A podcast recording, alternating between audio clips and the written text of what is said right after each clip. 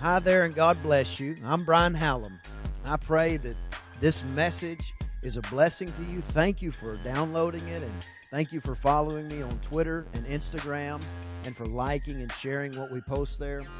I just want you to know that I believe God wants to do something great in your life and in your family. So as we go into the Word today, let's go in with faith and hope and a high level of expectation for what God is going to do in your life. Let's get started. We have been talking for about a month on the, the topic of why it's so critical that we expect God to do something good. The Bible says those that come to God must believe that He is and that He is a rewarder of those that diligently seek Him. Uh, if heaven was the only thing God was interested in, you going to heaven. And that's a big deal. I mean, if you miss everything else, don't miss that. But if that was the only thing that He was interested in you uh, experiencing, every time that somebody said yes to Jesus, they would instantly be transported into eternity. But rather, when you are a Christian, uh, you are an ambassador for God. When you are rescued by God, you become a rescuer for God. So along the way, we got to get our thinking and our belief structure in line with the Word. Uh, so we have to just by default expect God to do something good in our life.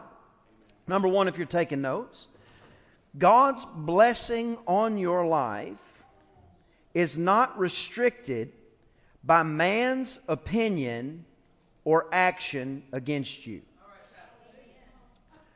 God's blessing on your life is not restricted by man's opinion or action against you, just yours.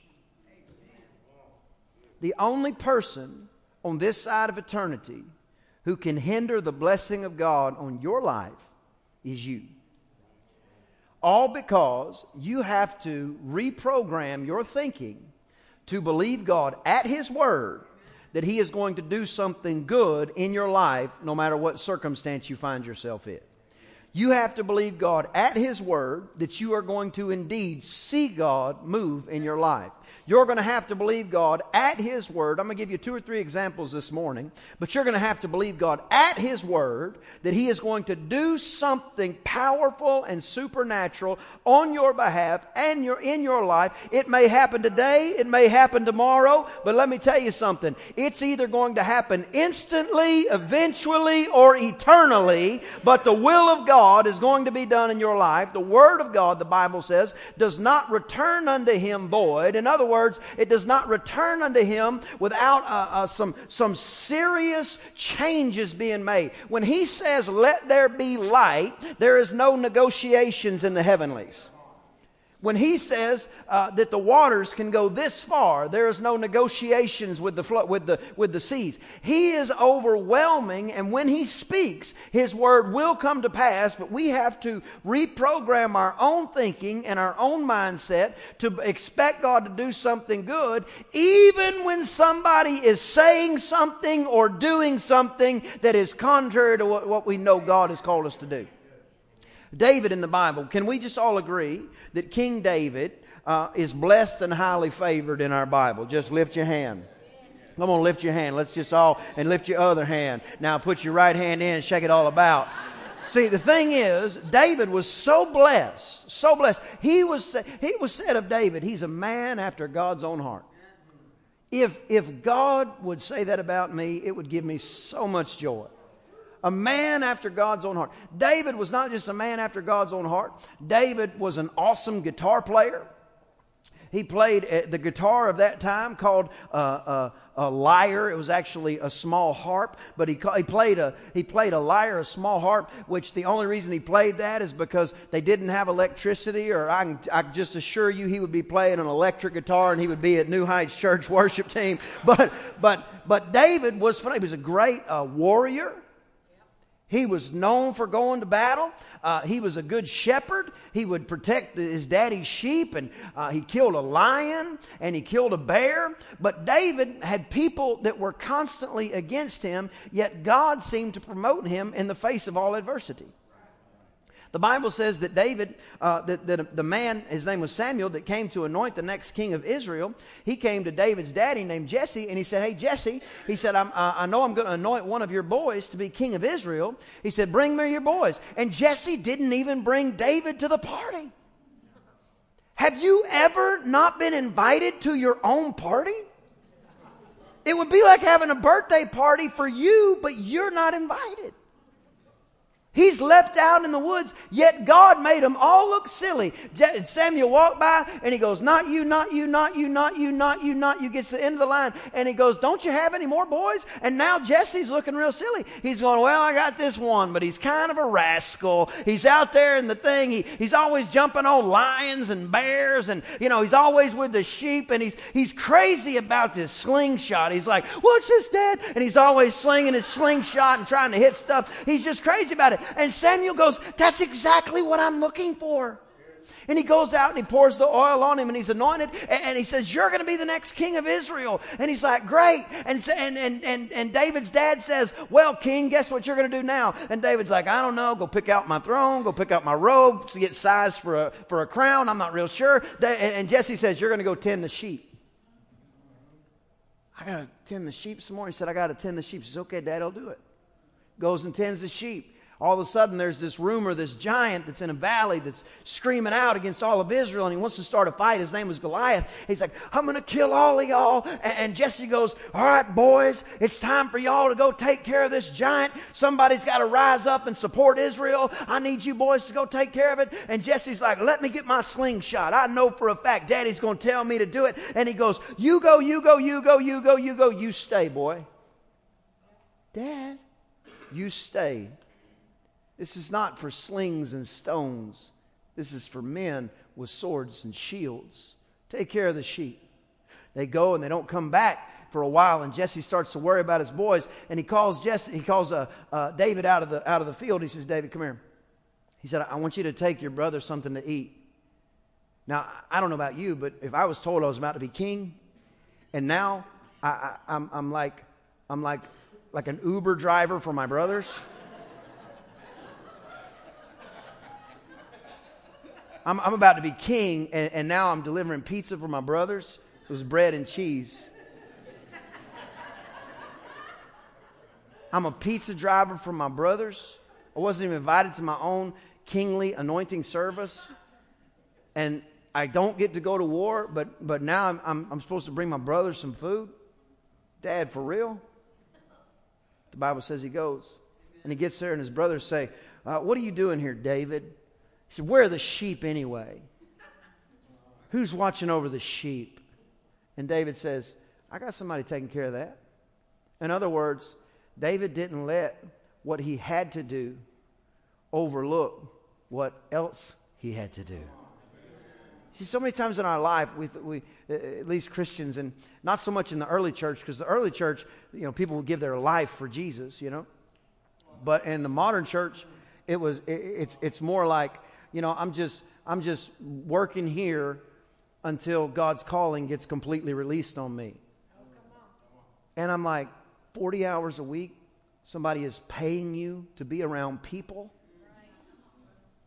and God's whole plan is to come and rescue people, and somebody is paying you to be around people for 40 hours, and you're sitting there wondering when God is going to release you in your calling, you are sitting in the dead middle of your calling. Work your field while you can.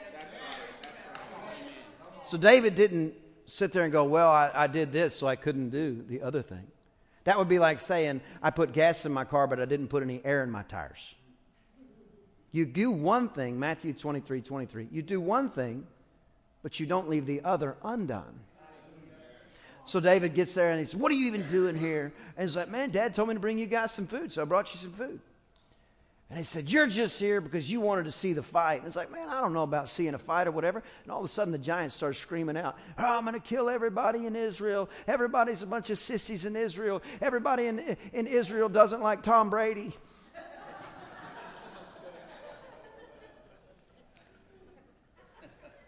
And David hears this. And he's like, Not my Tom. David hears this. He goes, What did he say?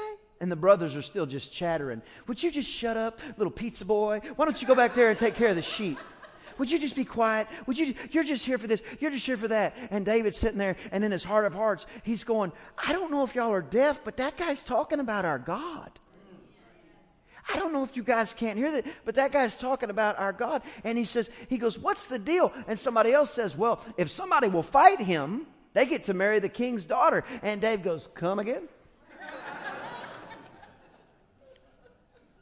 they get to marry the king's daughter. He said, Well, listen, he says, I'm down with marrying the king's daughter. He said, But I'm not going to stand here and let him talk about our God that way.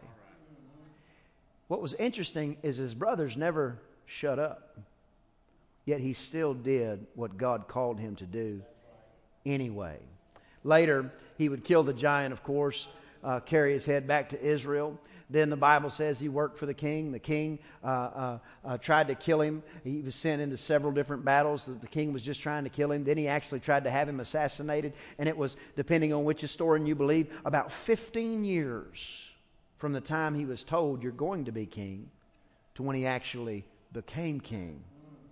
Here's the deal no man's opinion or actions against you can stop the will of God from coming to pass in your life. Give God a big hand. But here's the deal. Bump your neighbor say, Here's the deal. You have a choice. Life, eh, life is like a, a choose your own adventure novel.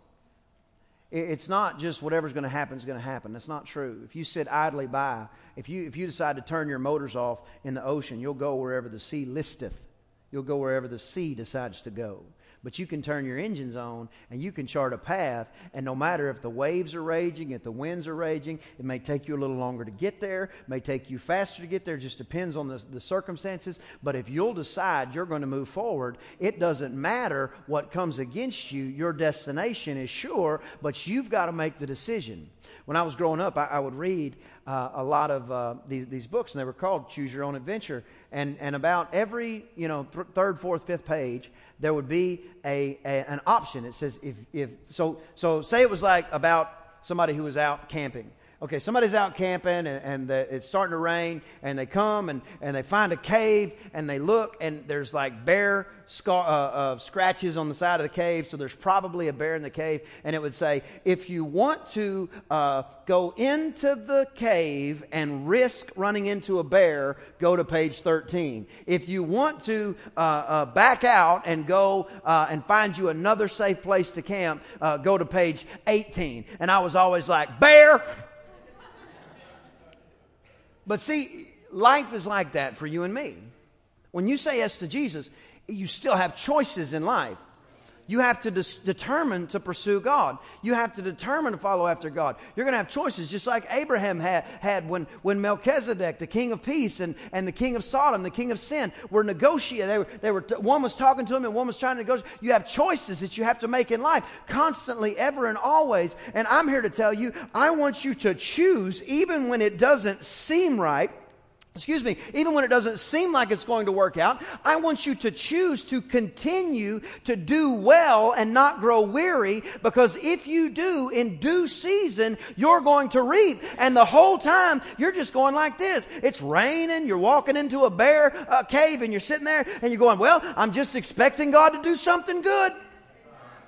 Well, how can I expect God to do something good in a bear cave? I just believe God and His Word that He'll deliver me, that His hand is on me, that He's protecting me, He's going to bless me Am I going in Am I coming out. But I'm not backing off. I'm not slowing down. I'm not getting tired. I'm not getting weary. And if I do, I know where I am weak, He is strong. So what I'm going to do is I'm going to put one foot in front of the other and I'm going to expect God to do something good in my life.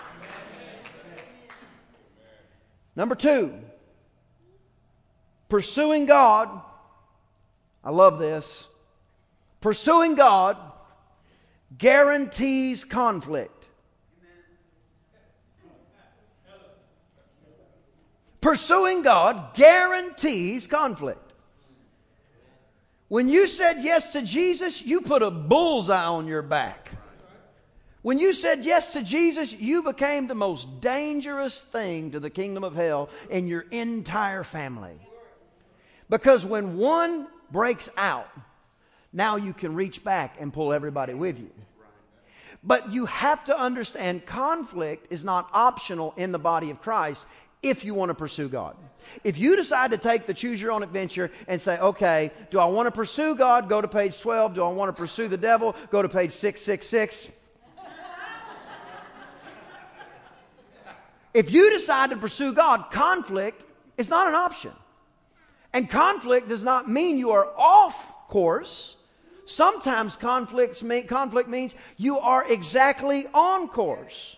David's life was filled with conflict. Noah, the Bible says, God asked him to build a boat. He said, I'm going to flood the whole world. I'm going to save your family, and you guys are going to be the richest people in the world. You're going to own all the land, all the cattle. The whole world's going to, and I'm going to repopulate the entire world with the lineage of Noah. And Noah was like, awesome. And God said, build me a boat for a hundred years. A hundred what?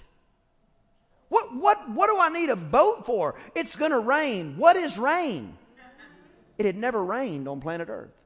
The Bible said He would just bring dew. Sometimes God's trying to position you for something that may come into your life that you've never seen before, and it's going to take more preparation than you've ever put in. But if you'll just do what God tells you to do, when God tells you to do it, the conflict will become a place of your victory and not a place that holds you back. Conflict, not optional. John the Baptist, life riddled with conflict. Stephen, the Bible says, conflict. In his last breath, his la- they said, they said, they said, we're going to kill this guy named Stephen. I said, what did he do? He's telling people about Jesus. They're going to kill him for telling people about Jesus. This is what was happening then. Still happening all around the world today. They're going to kill him for telling people about Jesus. They grab the stones, stand over the top of him, and when they stoned people to death back then, it wasn't like throwing a bunch of little pea gravel at people. It was throwing stones until the person was dead. Big rocks. And they got over the top of him, and Stephen looks up, and it was in the middle of the conflict. It was in the middle of all the atmosphere raging around him when the kingdom of darkness was trying to get him to quit, and the kingdom of heaven was trying to encourage him. Come on, Stephen, you're almost there. Don't give up now. Stephen looks up, and the Bible says he sees Jesus, and Jesus, most times in the Bible, is, is pictured seated next to his father, but he saw one of his own who was pressing towards the mark for the prize of the high calling in God God and he saw the man lift the rock and he's about to throw it at Stephen. And I believe he stood up and he goes, Come on, Stephen, you can do it. And Stephen looked, he says, I see Jesus standing next to the Father. He goes, Father, forgive them. They don't know what they're doing. Bang, he went into eternity. Conflict is not optional in the body of Christ. Conflict means you're doing something for the body of Christ. Conflict is not something that we run from. Conflict is something we run to. When you're a boxer, if you want to make the big money, when you hear ding ding, you got to get off the stool.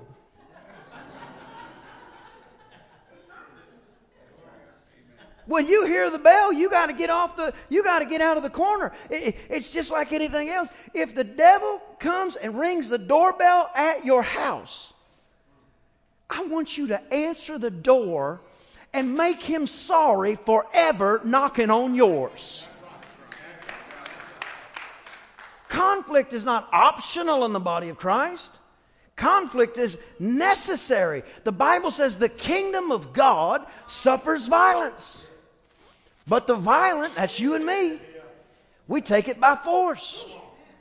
Now, we don't wrestle against flesh and blood. Some of y'all, I saw the look in y'all's eyes. Y'all watched UFC 209 last night.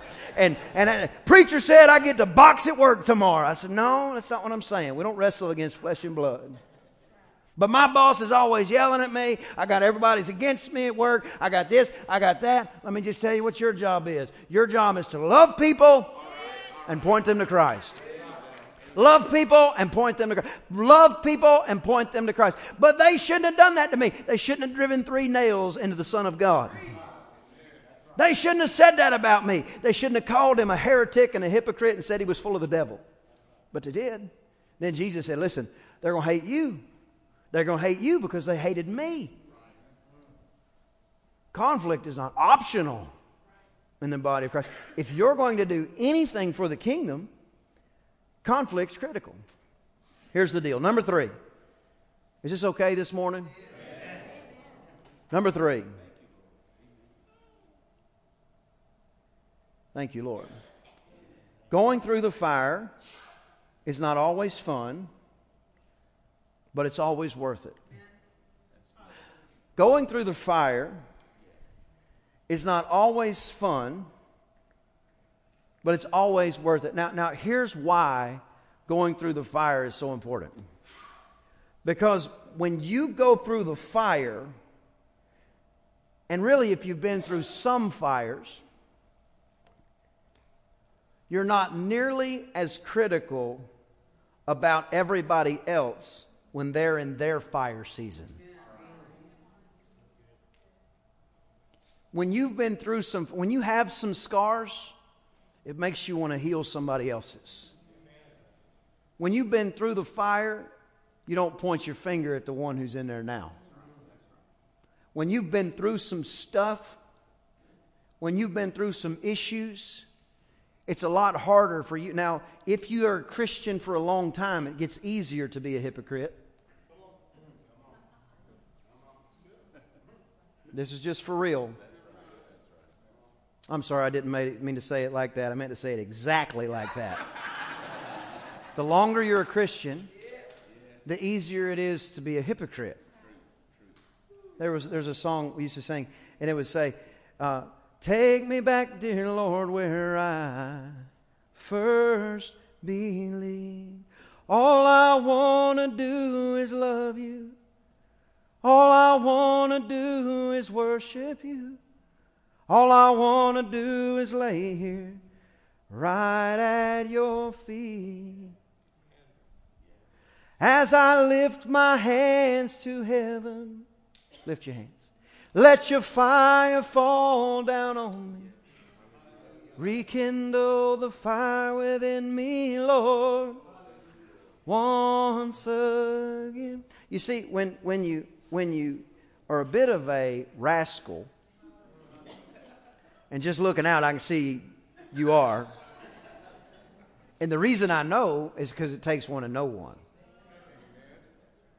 when you're a bit of a rascal, it, it's a lot harder to condemn somebody who's acting like a rascal. But when you've been there yourself and then you've been forgiven, the only thing that will stop you from living a lifestyle of forgiveness is forgetting what it was like when you first believed. The only thing that will put a rock in your hand is whenever you decide to step off of the rock that is the one that you're standing on. The, the only way that, that, that we, that we uh, decide to be a people that are uh, hard and, and unforgiving is when we begin to forget or it gets distant in our memory of how much He has forgiven us of. So the reason he calls rascals is because he knows rascals will forgive other rascals.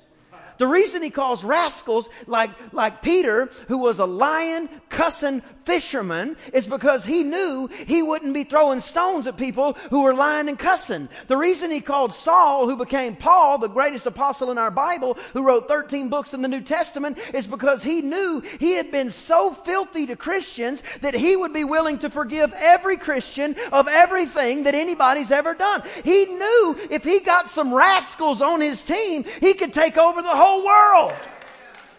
That's why he called you. That's why he called you. Not so you'd keep being a rascal, but so that you would go and rescue. Because here's the thing. If you can expect God to do something good in your life, the next step is for you to expect God to do something good in somebody else's life. The next step is for you to believe God that He's going to rescue them. You say, well, they've been rude to me. They've been, they've been this. They've done all these other things. You don't know. They've been in prison. They've been divorced 700 times. They've been ugly to this person. They've been ugly to that person. All I'm trying to tell you is if you can love them and point them to Christ, God will do for them what He has done for you. But somebody's got to tell them. Somebody's got to invite them Just, just, just, I did this uh, recently and, and, I loved it. If you're here today, and I'm not saying it's your first time, if it's your first time, uh, I'm really glad you're here. But, but uh, if, no matter how many times you've been here, no matter how long you've been here, if you are in this building and the first time you came or before the first time you came, somebody invited you to this place, lift your hand. My God. Give God a hand of praise. That's how it happens. It happens when redeemed rascals go and invite other rascals. They said, Well, they said this to me, they said that to me. I'm not interested in what they said to you. I'm interested in what you said to them. You see, it's not something that comes into your life that causes a problem, but it's what comes out of your life that causes a problem. Living for God, if you want to, if you decide to choose that route, conflict is not an option. And the fire is not always fun, but the fire is worth it because when you get to the other side, you become far more sensitive to those who are in the fire now. You become far more compassionate to those who are in the fire now. Last point, then we're going to close if you want to know how to win every conflict, if you want to know how to win every conflict, number four, you decide what you're going to do. You decide what you're going to do before you get there. You decide, I know it, tomorrow it might rain or the sun might come out, but I'm expecting God to do something good.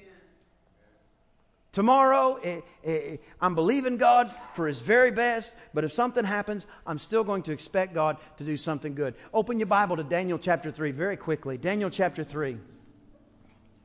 This is the wonderful story of, uh, of three Hebrew men, young men, named Shadrach, Meshach, and Abednego.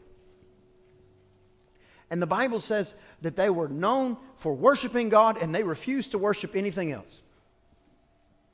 Well, this king came up with this plan he had a statue of himself built out of gold. And, and the plan was that whenever music played, everybody had to lay down and worship this statue, that had fallen on their face and worship this statue. Still happens almost all over the world. It's not necessarily a statue, but it's a place called Mecca. And when the call to prayer is given, everybody in that particular religion is supposed to fall on their face and point towards that statue. It's not a statue, it's a, uh, uh, it's a whole area, it's a city, but the, the, the holiest temple in their religion is there. They're supposed to fall on their face, point that way, and pray when that happens. So they didn't come up with that. They got it from old Nebi, Nebi, Nebuchadnezzar. But Nebuchadnezzar, he has this plan. He says, I'm going to have this uh, statue made. He said, when you hear the music, you got you got to lay down, you got to bow and pray. Shadrach, Meshach, and Abednego heard the music. Said, well, we, we're not about that. We serve the Most High God and Him alone. We don't bow to anything else. And the Bible says that they're brought before Nebuchadnezzar. And Nebuchadnezzar, he says, he says, you guys are going to bow or you're going to burn. You guys are going to bow or you're going to burn. And I could just picture Shadrach, Meshach, and Abednego they probably thought something like this I'm not worried about the temporary fire, it's that eternal fire I'm trying to miss. He says, You're going to bow or you're going to burn. Daniel 3 and 16, we see their answer. Shadrach, Meshach, and Abednego, they said, You'll bow or you'll burn. You boys better get it right. The, the, the, oven is right here, the furnace. And when you think of furnace, I don't want you to picture like a, a little wood burning stove in your, in, your, in your workshop. We're talking about a, a huge cauldron of fire that they're about to chunk these three guys. They're looking at what they're fixing to get thrown into. He said, You're going to bow when you hear the music, or you're going to burn in that fire. Shadrach, Meshach, and Abednego, verse 16, answered, said to the king, O Nebuchadnezzar, we're not careful to answer you in this matter. In other words, I decided a long time before now what I was going to do.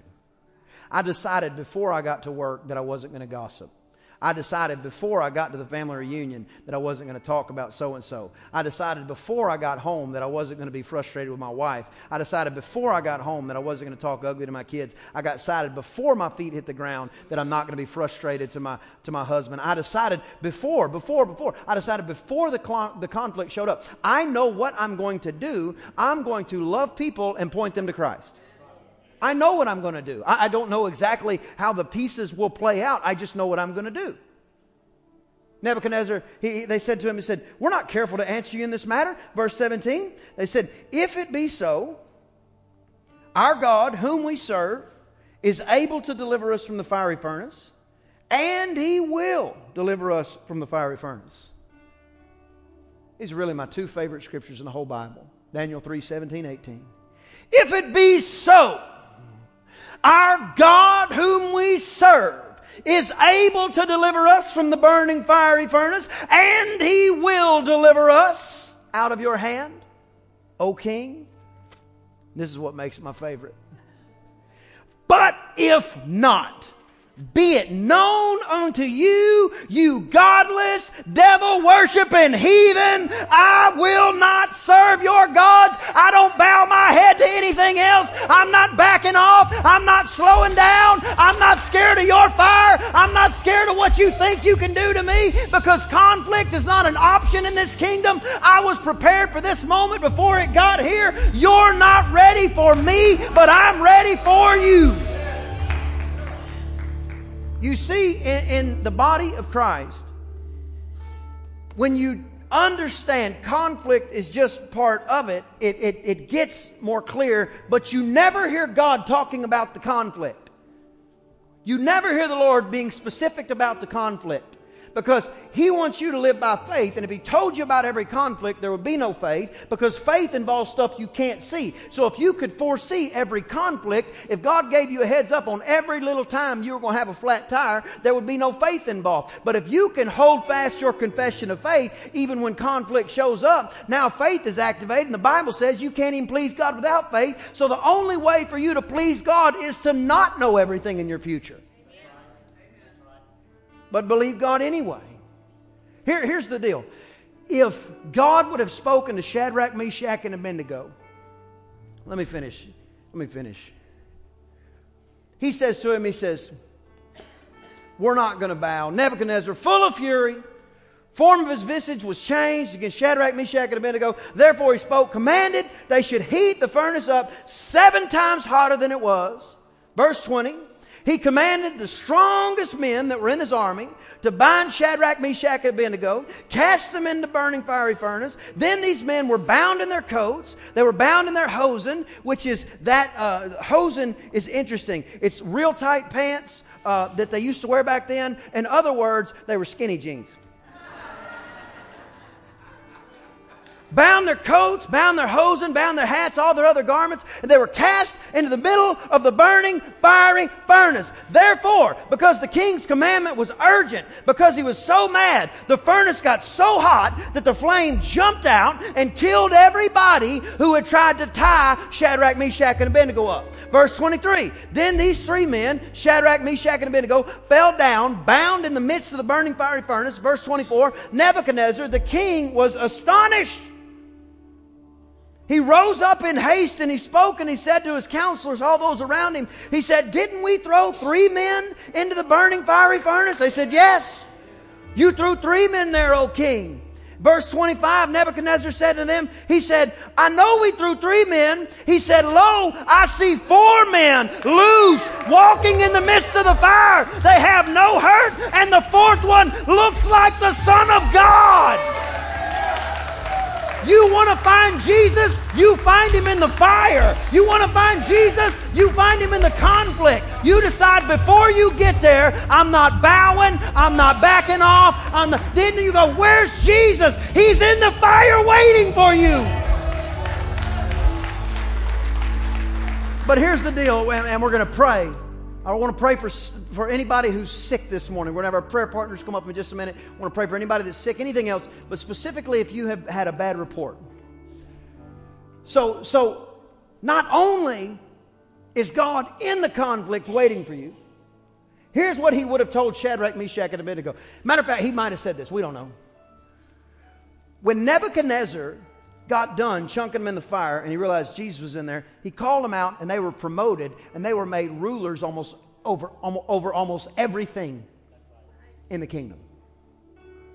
So the fire ended up being the thing that promoted them. So if God was going to speak to them that morning, here's what he would have said. Shadrach, Meshach, and Abednego probably on their knees praying, Oh God, thank you. Uh, we just so love worshiping you. And I just, I'm so with it. And all of a sudden, the voice of the Lord speaks to Shadrach and he says, Shadrach. And Shadrach's like, Yes, sir. And the Lord says, Today, you, Meshach, and Abednego are going to be promoted. Don't you know they walked out of their little apartment, got an Uber to the nearest uh, coffee shop? They were sitting there like, man, today is promotion day. I've been wondering when we are going to get promotion because I've been serving God. I hadn't grown weary and well doing. I know He's going to do it. And then all of a sudden they hear, they hear Nebuchadnezzar wants to talk to you. Yeah, he does. I know he does.